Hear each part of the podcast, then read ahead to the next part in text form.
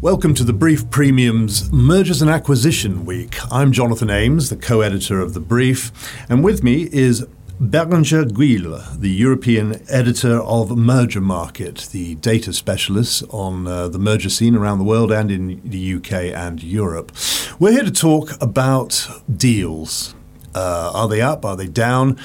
Since the financial crisis, uh, deals took a bit of a hit, but then they recovered. Then came the suggestion that uh, the uh, the British might like to have a little vote on membership of the European Union. There was another pause in deal activity. The British decided that they didn't want to be members of the European Union. And now there's a lot of speculation on what will happen in terms of the deal with Europe and what that means for deal makers. Mind you, the European Union and the UK's involvement with the Euro- European Union is not the only thing that goes on in the world, and there are other regions and uh, other parts of the world where deals carry on, uh, somewhat oblivious, bizarrely, to whether or not the UK is going to be part of the European Union. There's a lot to discuss, so let's tackle, first of all, the mishmash and the roller coaster of numbers. It's difficult for even an educated but casual observer of the deal market to get their head round these things. First of all, deal activity since 2012 has been gradually up in 2015, there was a record high, surpassing the 2007 levels pre financial crisis. But all is not absolutely well. At the start of 2017, this year, there were suggestions that there would be a 60% drop in the UK corporate deals. A recent report, indeed a report out this week from the Magic Circle law firm Clifford Chance, shows that there's been a 25% in global deals. And indeed, some suggest that there's been an absolute cliff edge already in terms of EU inward investment to the UK, with a 90% drop since the Brexit vote. But what does all this mean? Uh, you can get confused by numbers. Uh, so over to Beranger.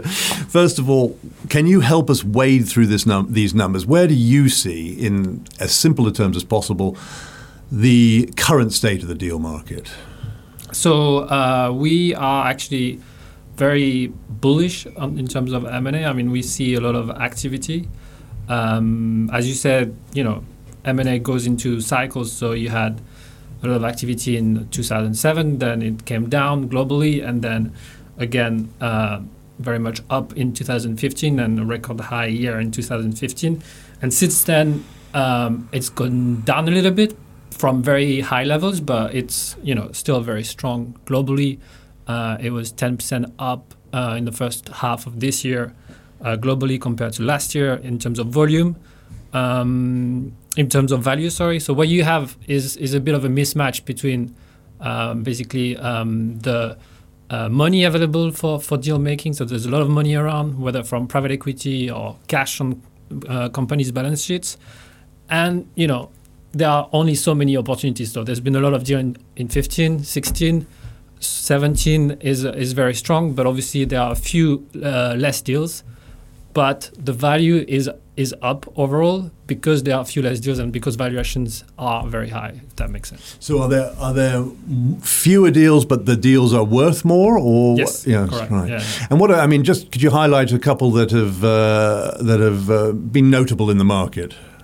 Uh, so, I mean, just talking maybe about Europe, mm-hmm. um, you had um, f- four of the five largest deals in uh, in the first half of the of the year were actually European targets. So there's been a lot of uh, uh activity uh, in Europe, um, and and Europe has taken um, kind of gained back his share, his, his share of uh, of global M&A. It's, got, it's gone down a little bit in previous years with Asia up a lot, and uh, this year and in the past few months, it's uh, it's recovered quite significantly. So you had, you know, um, Linde Linde in Germany being taken over by Praxair. You had uh, big deal again in Spain, Abertis in Spain, and um, Actelion in Switzerland being taken over by uh, Johnson and Johnson and um, and again in consumer in uh, in Italy, um, Luxottica. So So as I said, like a lot of the big deals we've seen recently have been Europeans. Okay. Now, as you point out, um, global economic cycles come and go. Uh, the financial crash in 07, 08 was pretty significant, you know, arguably the most significant since the 1930s, but nonetheless, global uh, fluctuations come and go. Brexit, though, is a very much a sort of specific regional issue. I mean, if you had to uh, take a punt here, uh, is Brexit going to have an impact uh, some people say it's too early. Some people say that uh, suggestions of Brexit having a negative impact on UK deals, inward and outward investment, has been over egged. What's your view? Is is is Brexit a big deal in the deal market, as it were? Yeah, I think it has had a big impact, and it continue continues to have an impact. Um, in the you know pre-Brexit, um, so in the first half of 2016, it's quite useful because obviously the referendum was right in the middle of the year, so that helps comparisons. But in the first half of 2016, you know, you had a big slowdown in M&A, so uh, and, and, and more and more so as, as the referendum was approaching. So obviously deal makers, CEOs were, you know, worried to do something, anything drastic before you know the result was was was known. So big slowdown there, um, and then um, right after the um, the vote, uh, you actually had perhaps a lot of deals that were in the pipeline that got released. So you had a lot of um, strong strong activity uh, for the UK in particular post post uh, Brexit referendum. And for example, like the, the classic example, I guess, is um, Arm Holdings, uh, which was taken over by um, SoftBank from Japan. Um, and um, you know, certainly after 23rd of June, Arm, uh, the semiconductor company in the UK here, became a lot cheaper. You know, just uh, from one day to the next, and and uh, SoftBank was uh, able to save. Uh, we estimate around three billion dollars in, in funding on its um, 23 billion um, pound takeover offer just because of the currency's effect, you know, mm. following the referendum. So, and indeed, um, looking specifically at the UK. Uh, well, the English, or and even more specifically, the City of London legal profession and its deal makers and its deal making lawyers.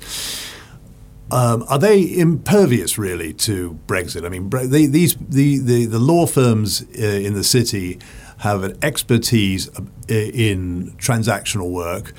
Does it matter whether they're doing transactional work in the UK or in Europe? As long as there is a, he- a healthy deal market somewhere, our city law firm deal rooms healthy.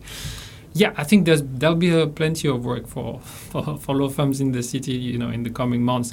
Um, first of all, cross-border activity, I think that's a historic trend. You know, over the past few years is is up.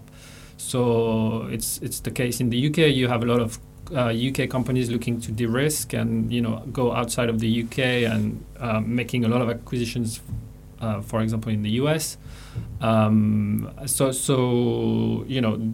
Um, there's there's a lot of cross-border activity, a lot of obviously uncertainty around around Brexit and how it's going to pan out le- legally, and you know um, that will obviously affect the M&A market. But um, we see, you know, as I said, a lot of work for city law firms, a lot of um, inbound deals in the UK as well from US companies. Um, and what sectors? I mean, if you were a if you were a betting man and you had to uh, nip down to your local turf accountant and say, um, where where where am I? You know, what what are the sectors that look as though they're most active in the in the next six months to a year, two years? Uh, uh, from deal activity, where where would you where would you be putting your fiver? I think you hopefully. I, I mean that's make will make our life a bit more interesting. I think we'll we'll hopefully see a lot of kind of different deals, disruptive deals. I mean, you you a big one that everyone talks about is the Amazon Whole Food uh, deal. So um, a lot of I think a lot of companies um, are under pressure to to do M and A. So, and one of the reason why they're under pressure is that their business model perhaps is is is um, you know is becoming obsolete, or and and technology is is putting a lot of pressure on on a lot of companies. So you have whether it's in banking, financial services, you know, tech will play a big impact, and and M and A will be part of that, you know, uh, part of the answer for some of those companies. Um, in automotive, we've seen also interesting deals between um, kind of more classic automotive suppliers and uh, makers and technology companies. Uh, consumer, I mentioned, you know, um, yesterday you had, I think it was yesterday, uh, Disney CEO talking about making acquisitions, and then uh, Snap, Snap, uh, tweet, Snap and Twitter's shares um, went up as a result. So those kind of, you know, maybe deals that we weren't thinking about as obvious before may, may, may pan out. Coming back to um, just finally coming back to the to the mechanics of doing deals. Um, historically, law firms and accountants, professional advisors have been fairly siloed and separate in, in advising on these deals. You have banks, law firms, uh, accountancy, and uh, professional advisors. Um, but now, with the changes to the structure of the legal profession, there is more scope to create firms that are multidisciplinary. Is there any scope, in your view, for in the future, in the relatively near future, for boutique, perhaps, deal shops that bring together under one roof? All the professional services needed to do these deals, uh, or will the city law firm, Magic Circle law firms, and others carry on uh, rather unaffected by those structural changes? Uh, I mean, I think we, we've seen in the banking sector, um, which you know, which we track also quite um, closely. We've seen banks like traditional banks, Goldman Sachs or whoever, um, you know, the big banks being challenged by you know smaller boutiques, um, M&A boutiques uh, even on, on very very large deals. So um, I, am sure that's something that also could uh, happen, you know, to the legal profession. So I wouldn't say, but I mean, if anything, it's probably an opportunities for you know um, more specialized um, law firms, or whether it's within a sector or or, or, or elsewhere. So. Beranger Guille, thank you very much for your time. Later this week, the Brief Premium will be holding its first breakfast briefing session on mergers and acquisitions. Join us at the Times headquarters here at London Bridge, where you can meet experts from all sides of the deal market business. Thanks always for listening, and goodbye.